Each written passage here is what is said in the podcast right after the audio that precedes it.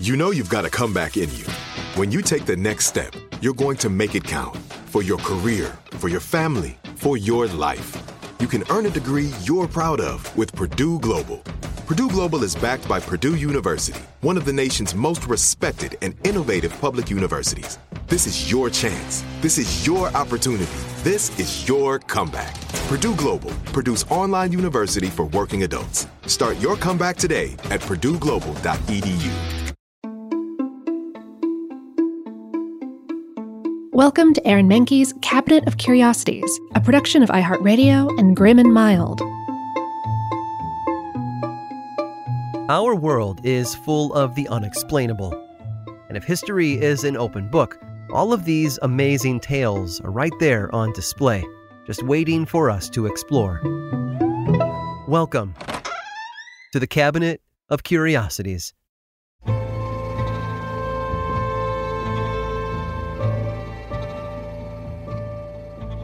Medicine is science.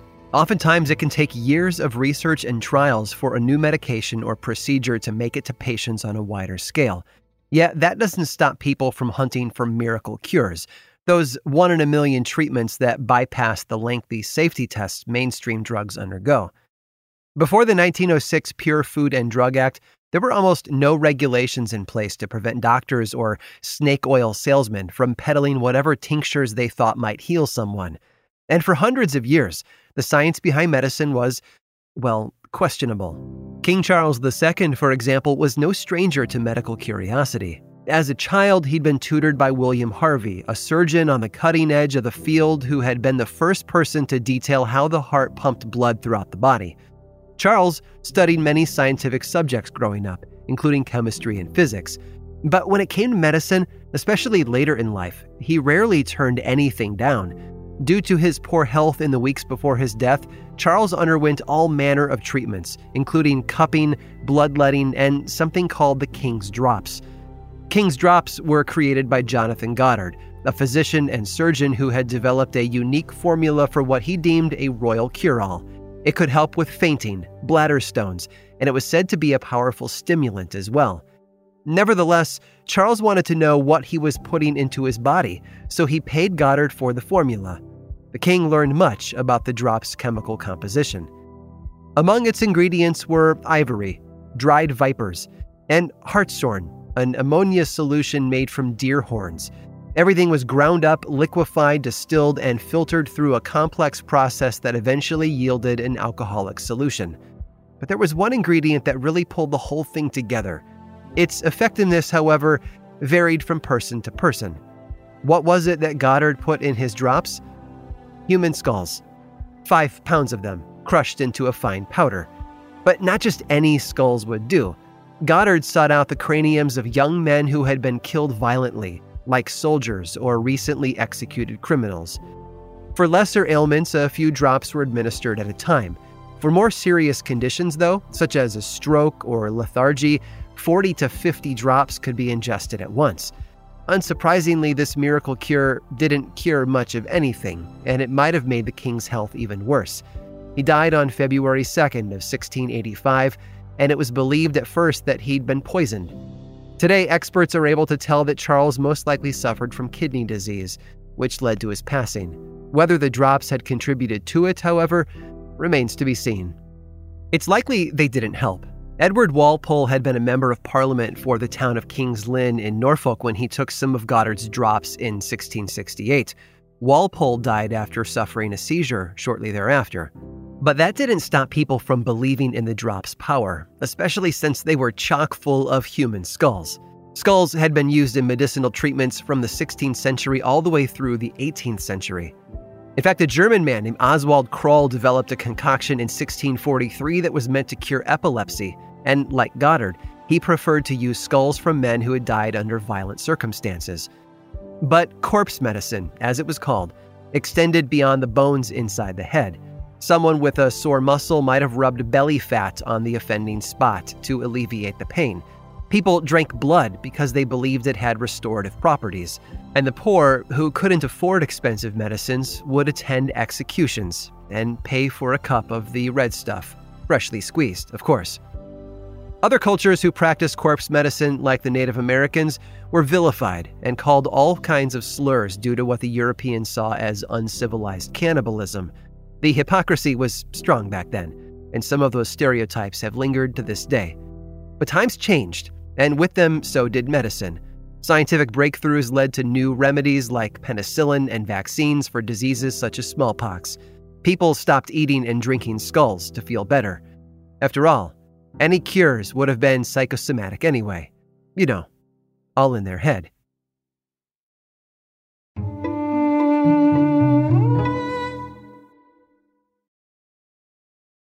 This episode is sponsored by Intuit. Here's a story for you. Once upon a time, a young woman was haunted by the ghosts of bad financial decisions, with credit card debt and an empty savings account looming over her every day. When she tried to ignore these ghosts, they only grew bigger and scarier, and these ghosts of her bad financial decisions were stopping her from living her best life. So she decided to face them head on and take control of her finances with help from Intuit. Intuit helps you face your financial fears with confidence through products like TurboTax, Credit Karma, QuickBooks, and MailChimp. Whether you're trying to manage your money or trying to run a business, Intuit gives you the confidence to take control of your finances so you can live your best life. Intuit is the financial platform that helps everyday people prosper. Intuit has helped 100 million people live their best financial lives. Visit intuit.com, I N T U I T.com to start living yours. Let's get into it.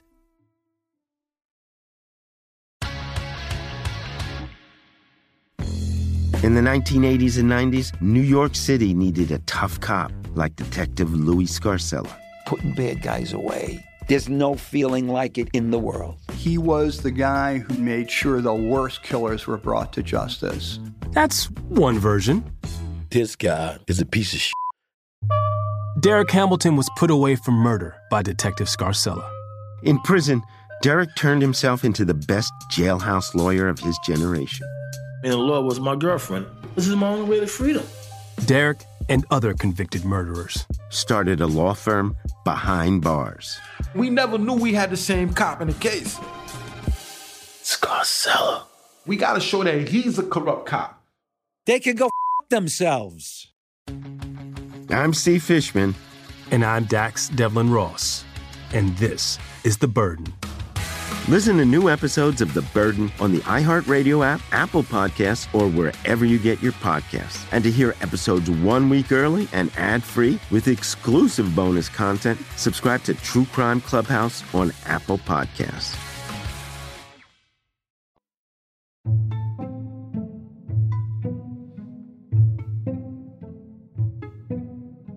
Ask anyone today about politics, and they'll long wistfully for a simpler time. A time when senators, congresspeople, and even presidents were more civilized in their disagreements. But the fact is, the political landscape has always been a hotbed of shady campaign tactics and even shadier players. In 1868, the Detroit Free Press published heinous insults about presidential candidate Ulysses S. Grant. He was described as, and I quote, a drunkard, a man of vile habits, and, my favorite, as brainless as his saddle. Lewis Cass isn't a name most people know today, but in 1848 he ran against Zachary Taylor for President of the United States. He also got on the wrong side of a newspaper magnate named Horace Greeley, owner of the New York Tribune. In fact, Greeley once referred to the Democratic candidate as that pot bellied, mutton headed, cucumber souled Cass. Suffice it to say, Cass did not fare well in the election. But one man put all others to shame when it came to outlandish political behavior. We might look back on his actions today as reason for disqualification, but if anything, they only made him more popular. His name was Dan Sickles, born in New York City in 1819. He was raised by his mother and father, who worked as a patent lawyer and politician. It's no wonder Dan followed in his footsteps later in life, earning a law degree and getting himself elected to the New York State Assembly in 1847. It was around this time when Sickles questionable behavior started to gain him notoriety. He joined up with Tammany Hall, a cutthroat political organization that had controlled New York for decades. Though he was considered an ally, there were a few times when he found himself on the receiving end of their wrath. Once he was giving a speech, when a gang of rivals physically removed him from the stage and threw him down a spiral staircase. On another occasion, he fled through an open window and down a fire escape to get away from their assault. When he was 32 years old, Sickles married a girl named Teresa Bagioli, who was no more than 15 at the time. Both her family and Sickles protested to their nuptials, but it didn't matter. The two were wed, and the assemblyman continued to work his way up the New York political ladder. After a series of positions in both New York and London, Sickles returned home in 1856 and was elected to the New York State Senate. Now, while he was pursuing his career, the newly elected senator was also pursuing uh, extracurricular activities outside of his marriage, the kind that got him censured by the New York State Assembly around 1859. However, even though Sickles was allowed to cavort with whoever he saw fit, that didn't mean his wife was afforded the same luxuries. He found out that she was having an affair with another man and confronted her lover in broad daylight. Sickles shot him dead. The man he killed happened to be Philip Barton Key II, U.S. Attorney for the District of Columbia and the son of national anthem composer Francis Scott Key. Sickles turned himself in and hired a team of lawyers for his defense. It took over two weeks of testimony, but in the end, Sickles was acquitted. He submitted a plea of temporary insanity for the first time in the history of the U.S. court system. The jury believed him. Rather than run for re election in the Senate, Sickles sought to rehabilitate his image by building up an army of volunteer soldiers in New York. The Civil War had just started, and the Union was in need of recruits.